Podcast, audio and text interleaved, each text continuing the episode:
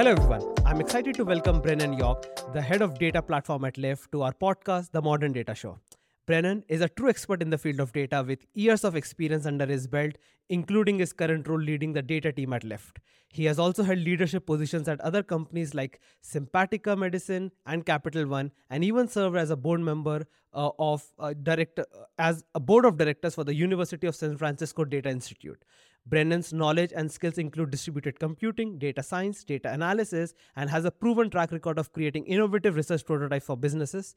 And not only is a leader, but he also acts as a mentor, coach, architect, and technical lead, and has a leadership style that focuses on humility, clear communication, and keeping the team motivated. Welcome to the show, Brennon. Thank you. Thank you. Appreciate it. Uh, so, Brennon, uh, tell us something more about your journey. You know, we would love to understand how did you, you know, you you started your uh, kind of career as a computer consultant, and then you know, over switching over by multi profiles over years. Today, leading up to your current position as head of data platform at Lyft. Would love to understand from you how did that journey happen. Yeah, uh, I mean, it's a it's a funny story, I guess. Um, I, you know, I got my grad degree in computer security actually. Um, but even while I was in uh, grad school for that stuff, I think what what attracted me to the security realm was because uh, you know it was just it's it's very hard, right? Mathematically, it's very intricate and tricky. That led me through a number of areas, and and that whole while I found my niche in security in distributed systems. Um, so that's that's where kind of the start of of you know this distributed system world kind of comes in that got me playing with hadoop when hadoop was coming out it was all just mapreduce and things like that. Um, and and i just kind of fell in love. I always had a had a heart for the operating system and making things extremely uh, performant and efficient. Um, and then when you get into things like distributed systems right like to do mapreduce and you know you learn about lamport clocks and all that other fun stuff like it, it's it's very challenging to a new degree. Um, and I just always had this I don't know love for like making you know ten thousand machines uh, do one thing very well together, right? Uh, data then comes after that, and you know you learn about machine learning and you know model training and all these things and what you do with these 10,000 or more machines um, but that's where everything got started and then it kind of snowballed i just followed that interest and and it started with security to kind of secure those things. And then that moved into uh, building analytical tools on top of MapReduce for other companies. Uh, and then it just kept on going and going and going um, until here I am. But I just kind of followed the passion, and uh, yeah, that that took me took me to Lyft. Nice, and you know, I, am sure uh, you know all of our listeners knows what Lyft is and uh, the kind of business you guys are into. But uh, uh talking specifically about your role at Lyft, walk us through about your role at Lyft, Lyft right now. Yeah. So, director of data platform basically means that uh, my teams and I we work through managing all of the I would I would argue front of house and back of house for data. So that means the any any anybody who's using the app, you know, there's events that fire and trigger. Those go through all the streaming, the online services uh, that trigger, you know, real time ML, things like that, experimentation platforms that run through there. Um, you know, then you get into S3, right? And you get storage. Then you have the back end, right? Which is a lot of the traditional, you know, your ETLs, your orchestration systems, your batch compute systems uh, that then create, you know, various reports or, you know, model training, et cetera, on the other end. Um, and we run basically all of that. Um, at this point, we kind of look at everything as like, you know, trying to be the framework or the series of APIs that uh, are for internal Lyft customers, right? To just move quickly with data, um, you know, and and uh, just go from there. Mm, amazing, and uh, you know, just just so that uh, our audience can of, kind of put things into perspective, what kind of data volumes are we talking about? Huh. Uh, you know, it, it's funny. Um, so I believe I was checking the numbers recently, and we compute on about 100 petabytes of data a day. Um, I don't know if I can necessarily go into the event volume, right? Yeah, because you kind of extrapolate there. Um, but let's just say, I mean, they're they're they're very high. I mean, we're I think the the the candid thing is like we're we're not on the order of Facebook or anything like that, right? Like we aren't into exabyte scale. I would argue we're we're in we're in petabyte scale, um, which is which is a lot, right? Like that's still more enough. I think, uh, you know, one of the, you know, Lyft being completely in the cloud, um, one of our kind of companies that we look up to, uh, because I think there there's a big difference of scale when you own your own compute and then scale when you don't. You know, there are very different challenges when you deal with, you know, on-demand spot instance types, reserve instances, especially as I'm sure we're going to talk about in a minute, as I, I feel like the market kind of moves to kind of crunch all this stuff. Um, you know, I do think there are very different unique challenges there. And and one of the companies that we look up to is Netflix, right? Like they were kind of, you know, a long time ago, very cloud first, cloud native, and uh, you know, have kind of paved the way for a lot of other companies to start looking at cloud as as the sole kind of backbone for their compute. Um, and so, you know, we have a great partnership with them and, and a number of other companies, right? But um, so they they kind of spearheaded a lot of it though, and you see them probably on the forefront of making more tools than than most of the rest of us when it comes to like cloud tooling and things like that. Yeah, and that that brings to my next question in terms of like you, you know uh, you say you you guys love cloud, right? And uh, as a head of data platform, while making your decisions in terms of building your own stack for various use cases or something like that, do you have an affinity to use any of the managed service provides provided that's provided by these cloud providers, or do you guys tend to wherever possible build stuff on your own and what's the Yeah. rationale behind whatever your answer is Yeah, the classic build versus buy. I think um, whatever I say is probably going to make somebody angry out there because you know it, it is it is very opinionated in in some degrees, right? I think as an engineer, like I'd love to build, right? As as you know, someone who has to represent the business, uh, I I very much respect the buy, and I think there are these varying trade offs. I would say, um, again, a lot of it as I'm still learning, right, in my own career that the trade-off in my mind comes very much from the business need at the end of the day. So so there are a couple factors that come in, right? It's like, you know, what's the run rate? How much money do you have, right? Where can you put those resources, right? If you're going to have um, someone actually build the thing, right? Uh, and and then you know, like, I think what's the what's the long-term ROI there, right? Sometimes you might take a a layered approach, right, where you would you know, go with the managed service today and also build at the same time your own solution because long term, you know, the maintainability sometimes of of the long term solution may be a little bit higher, right? But your ability to mold with the business becomes so much faster than than a managed service, right?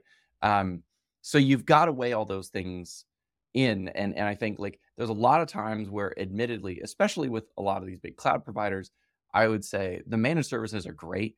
You're probably not going to get a lot of features necessarily as quickly as your business wants to move um but if you need something simple right like uh you know kinesis or something for like pub sub or whatever if you just need pub sub right and you can work within the limits of kinesis just use it.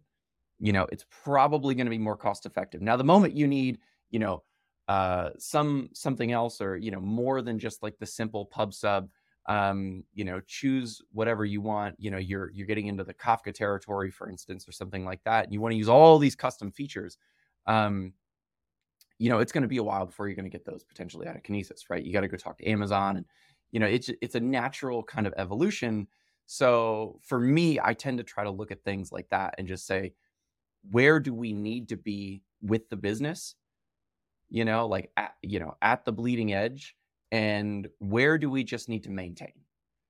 Right. And I think when when everyone looks at their data stack, you've got to look at those things, right? You've got pub sub solutions, you've got orchestration solutions, you've got batch compute, you've got online compute. You know, you could even bucket in just those four categories. And I'm going to leave out machine learning right now because I think that's uh, a way more nascent territory, but but also has its own buckets as well. Um, and choose where you want to be um, you know, kind of at the edge and where you want to where where you don't, right? Uh, we run our own Flink, we run our own Beam. Um, as as I think everyone can probably imagine, Lyft is a very online business. It's a very online company. For those exact reasons, we need to make sure that we are with the business when we're online. Um, batch compute and and other things like that. We actually do run open source, um, but we don't need to be nearly as cutting edge, right? We can we can fast follow and use managed services and things like that. Yeah, and and you know, I I know you probably won't be able to get into specifics, but what do you think? What percentage of your you know systems are kind of off the shelf managed services versus the one that you have built roughly where do you put uh, open source um so open source if it is hosted by a let's say a managed mongodb by mongo i would say off the shelf okay okay but if we host it then it's that's yours that's that's oh, yeah. yourself thing. yeah um i would say quick swag we're probably 60 40 we host our own. 60 40 you host your own. Nice. 70 30 we host our own. Yeah. Got it. Got it. Got it. Okay. Fair enough. Now the next question that i have is uh, and this is something that that there's a common fallacy that i think so most of the you know engineering leaders kind of fall into is building for a scale when the scale is not even there. And uh, you probably have experience across a wide spectrum of companies. You have seen the scale of Lyft. You probably have seen different different scales. First question. What are the fun- most important things within the the broader ecosystem of data platform? What's the single most important thing that people need to think about in the early stages when there is no scale to be able to be ready or prepared when the scale comes in. What are those core components where you would say spend as much as you can in the earliest days possible you know it's it's a great question and i think in my my personal opinion the thing that matters most at every scale is the product right? Like data doesn't matter if you don't have a product uh, or you know like if you're if you're selling something if it's b2b b2c you know whatever um i would let that be the driver the way i look at things nowadays um is scale when you need to, right? Um, I think that's why these managed services, you know, are are amazing because they work, you know, zero to one and and one to a hundred. Um, maybe they don't work to a thousand or ten thousand, you know, like. And I'm talking when I talk scale, then it's it's factors, right? Um, I would argue at every factor you should just deal with the scale when it comes. Um, you know, I think uh, what was it, Knuth, that basically said, right, like premature optimization is is like the worst thing you can do effectively, right? And and arguably, I think that is actually the pitfall that many people fall into is we think we can get ahead of the game and predict it. Um, it's pretty rare, right? Even even if let's say you go hire a senior engineer who had you know uh, done way more scale or whatever, and he, you know they come in and you're like, hey, I want you to prep for X, Y, or Z well, what you still don't know is whether you're actually going to hit X, Y, or Z scale. Um, and you may end up wasting effectively those resources, right? Like everything comes down to to money at the end of the day. And uh, you know, while while it'd be great to be prepared for it, um, you know, if it never comes, that's that's probably a worse problem than if it does come and then you you kind of need to put some band-aids on it. Or to the same point, there are a number of managed services that can handle the scale for what is a lot less price than to go off and like run your own whatever, build your own XYZ thing that is exponentially more more cost prohibitive, I think, in the moment. Um, you know, like it's not going to come out well on your balance sheet for many, many years. And again, so I think taking that risk is is almost in my mind nowadays just not worth it. You know, it's better to start with a bunch of managed services, you know, or or you know, a lot of these uh, you know, the vendor solutions and things. I think they work great. Um, you know, personally, I wish you know vendors and and these other companies had a better relationship to know when their scale ended, and and you could say, hey, it's not for us anymore, you know, and and it, unfortunately, you kind of have to go through that sad divorce, um, which doesn't always work out super well. But but I think you know at the end of the day, that's that in my mind is what I would advise everyone: scale when when you're there right? Don't scale thinking you're going to be there. Um, I guess the other caveat I will say is, you know, for Lyft, we've done a lot of work uh, in in effectively simulating our ride volume. So so one thing that that you know I can say is basically it's a giant performance stress test on all of our services, uh, microservices, API, data platform, etc. Um, and I think you know that allows us to handle peak loads when they happen, right? Um, I think as you're looking towards scale and you need to be at least dynamic to handle these, you know, random peaks, those are the next kind of worlds that you would want to invest in and and then that that'll usually you know shed light on areas in which you can go focus on Wow, amazing. And just to understand a little bit more about the way you have structured your team, and uh, you know, so talk about talk about this data, you know, data platform team. Like, what does data platform team even does? How is it different from, you know, let's say traditional teams like head of data, you know, the the the teams under the head of data where you're more responsible around analytics and BI. How is data platforms different from analytics and BI functions? yeah i i would argue uh the big differentiator is that they're our customer still you know so so data engineers scientists analysts all those you know and and the tools that surround their work uh to some degree are are for them to own right? We're we're kind of a much more centralized function. Um you know our job and ability is really to make sure that it is easy to build uh, whatever you need tables reports models you know those kinds of uh, end state artifacts right that are going to power the business.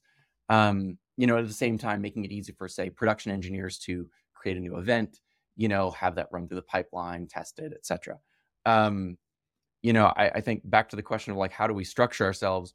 Effectively i look at the world as kind of like online and offline with that storage layer in the middle uh, you know that kind of links everything together.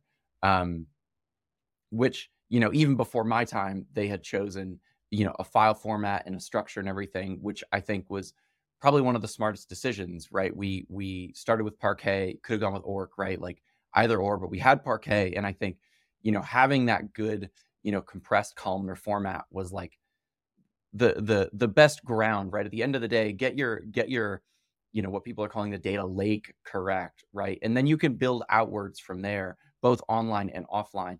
And so everything we do revolves around effectively reading and writing Parquet, um, you know, in into our our uh, data lake. And so, you know, that's the first separation, right? And then, you know, I think everything comes comes into admittedly kind of around resourcing and things like that. You know, in offline we have, you know, teams around basically our core components. We we have, uh, you, you could argue it's it's effectively three teams. I could break it up into more, but but let's just say it's it's uh, some version of compute and query, right? Then there's orchestration, and then there is kind of the front end systems. You know, we have some of our own, we have some vendor solutions, right? Just easy ways to access the data, the logs, you know, be able to diagnose what's going on. In the online world, we kind of have the same thing. You know, we have a couple, what I would argue, like online front end systems you know, uh, as you're well aware of Amundsen, right? That being kind of one of them. We also have some internal things to do data quality checks like that. Um, and then you get into our actual stream compute systems. And in between is that layer of persistence, right? Like these are uh, the teams that leverage our stream compute systems to run these customized, you know, Flink, Beam jobs, etc., to to kind of handle the volume of events and get those written in. So is is uh is stream compute a major part of the work you guys are doing? So you know I've heard Apache, Flink, Beam, Samza, and everything. So is is is is that a majority of you know? Does it take a substantial chunk of the work that you guys are doing at your team? Yeah, I would say. I mean, compute on both sides of the house is probably the the most substantial. So, uh, Flink Beam on one side, uh, Spark Trino on the other side and uh, that is where the majority of of our power goes into. Um, I mean, if those go down, right, Lyft can't effectively do its job nearly as well. So that that's kind of like it, it's it's our most critical point. Right.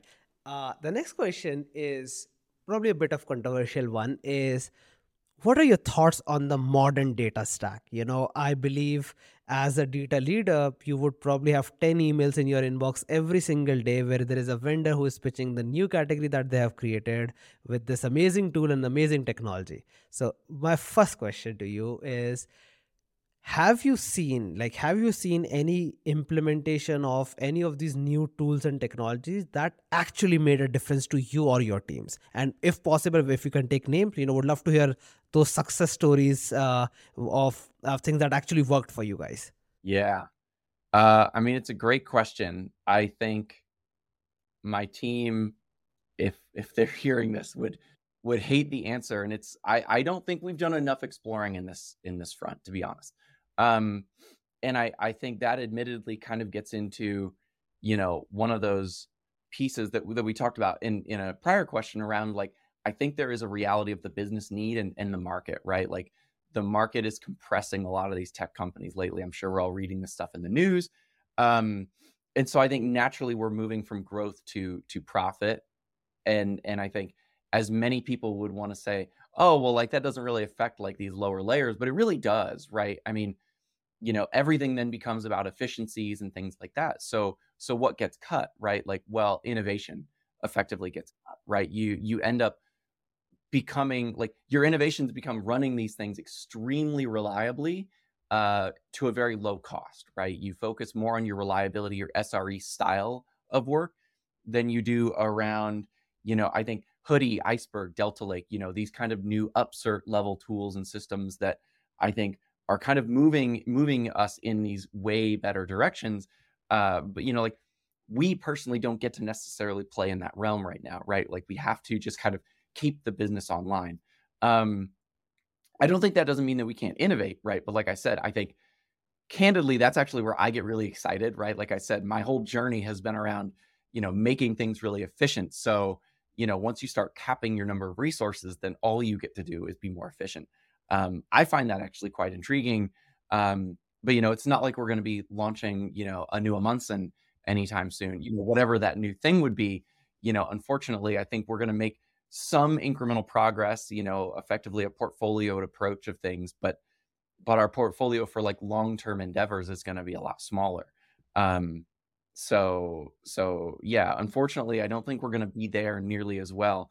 Um, I will say my my own controversial opinion on all this is, uh, you know, there were some papers that came out a long time ago by Google and everything else on on streaming.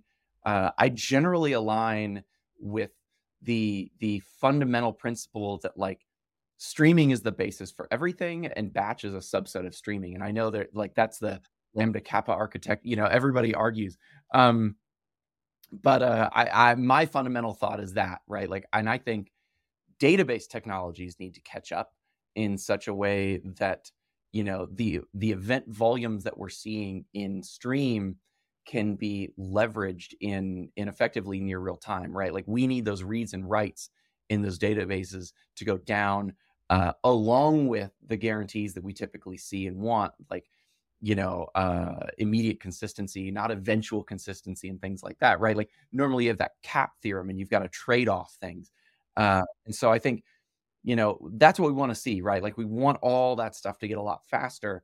That way you can do a lot of this, you know, real time online, uh, you know, um, computation things.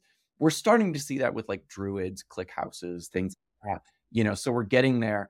Um, I actually, you know, know a buddy of mine who's been working on this uh, technology, um, Pilosa, for a long time, which is uh, very very cool technology very nascent in this like kind of database world which which is all kind of like bitmaps and things like that kind of going into the same realm as as clickhouse and druid and i'm super excited to see where that goes because i think all of those technologies are kind of where we need to get to. Paired with streaming like that's that's going to be the way nice amazing you know and uh, uh, just on a very quick slide uh, detour, uh, have you ever explored any of the materialized databases, for example, materialize.com or KSQLDB?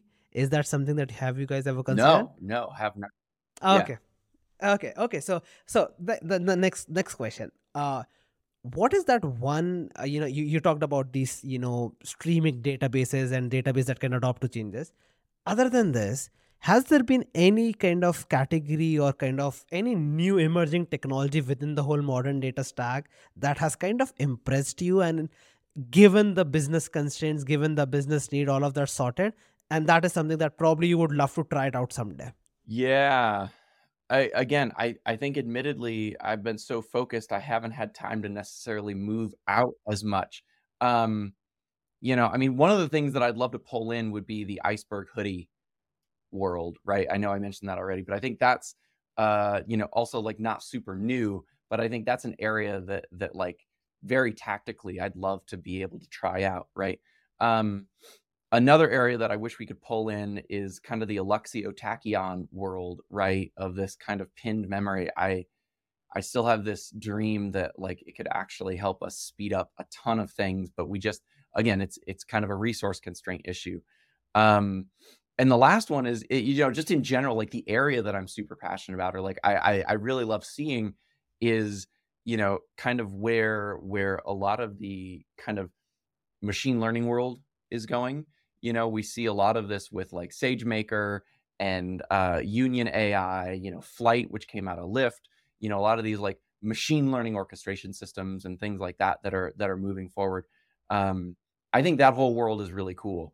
Um you know and i, I think that's kind of it, it's demonstrating the new needs right? Like it you know kind of goes back to that like streaming database thing but also you know compute tied with you know caching tied with versioning and and kind of dynamic tasks and things like that. So um you know it'll be interesting to see where where all the the machine learning ai world kind of plays out in a lot of this. Nice. And you know i also happen to notice that uh, you have co-authored, co-authored this book called spark big data cluster computing in production. How did that happen? Like everything in the world it starts with an email and and you say yes to something when you probably shouldn't have. And uh, i will say it was it was great. It was a super fun time. Um i am not an author. I am not a great writer. I think, you know, I'm sure the editor had a lot of work to do for me. Um, you know, for anyone out there who's debating a book, I really I would encourage you write 10 pages of something and then say whether you want to write a book or not because uh you know, while it was a great experience, I don't know if I would necessarily do it again just because it's uh you know, I think for certain people it's just a it's just a slog to get through, you know, writing that many that many words but hopefully people found it useful. You know, I, I at a, at a time when when Spark was coming out, I think, you know, I was I was there working with a lot of the Databricks, the early Databricks folks and things, and so had known a lot of things. Then now I'm definitely less less well versed. Right, and uh, you uh, you know you have also uh, you know you were academically involved as in uh, you know adjunct faculty at uh, University of Maryland, right? And uh, do you see a gap in terms of what academia has to offer versus what the industry need? And if there is a gap how do you think you know young professionals or you know people who are just getting into in the industry can bridge that gap?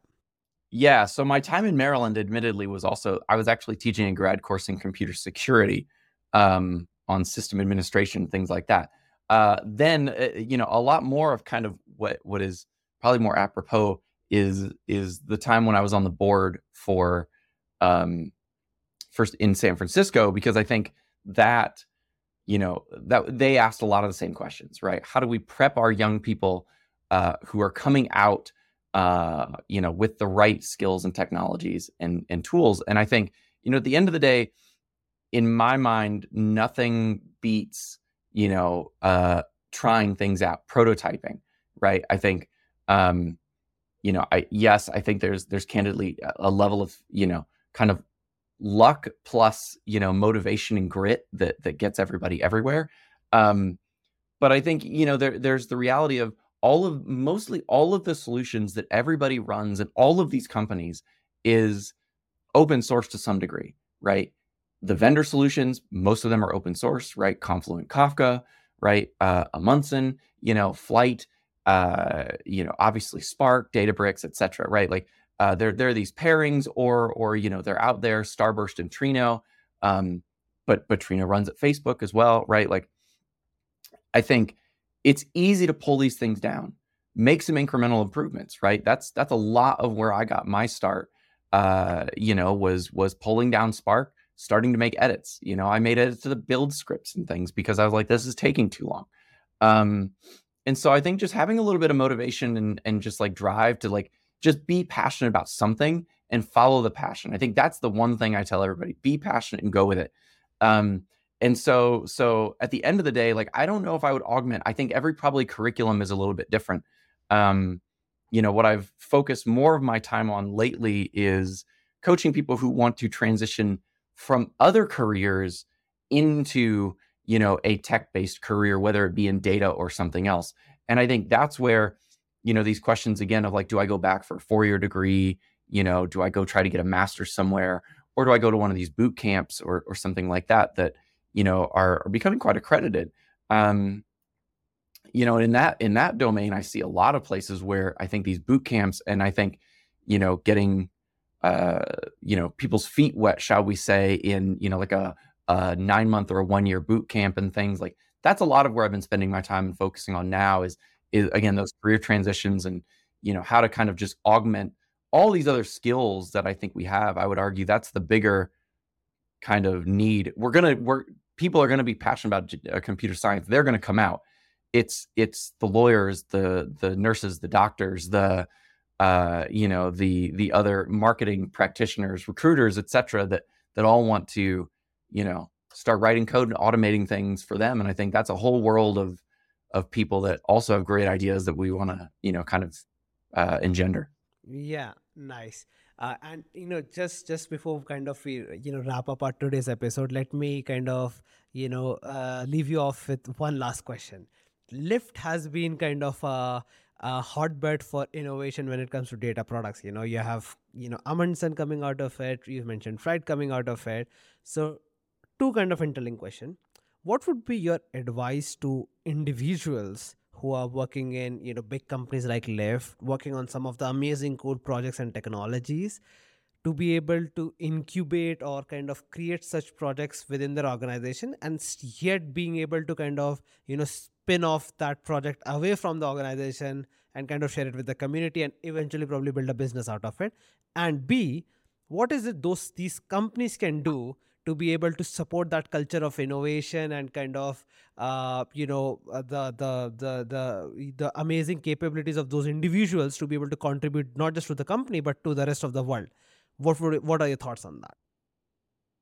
Yeah no great questions. Um I, I think to answer the first one, you know, very candidly, I think uh, focus on the business need is is my advice.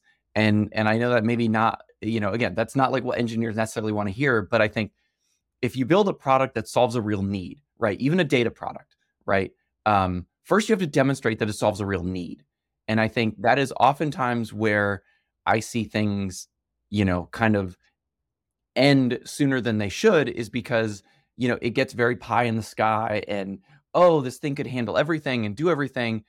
And so my advice is like build incrementally and build to a need, um, whatever that need is, right? I mean, it's the same thing for a startup, right? Like build to a real need.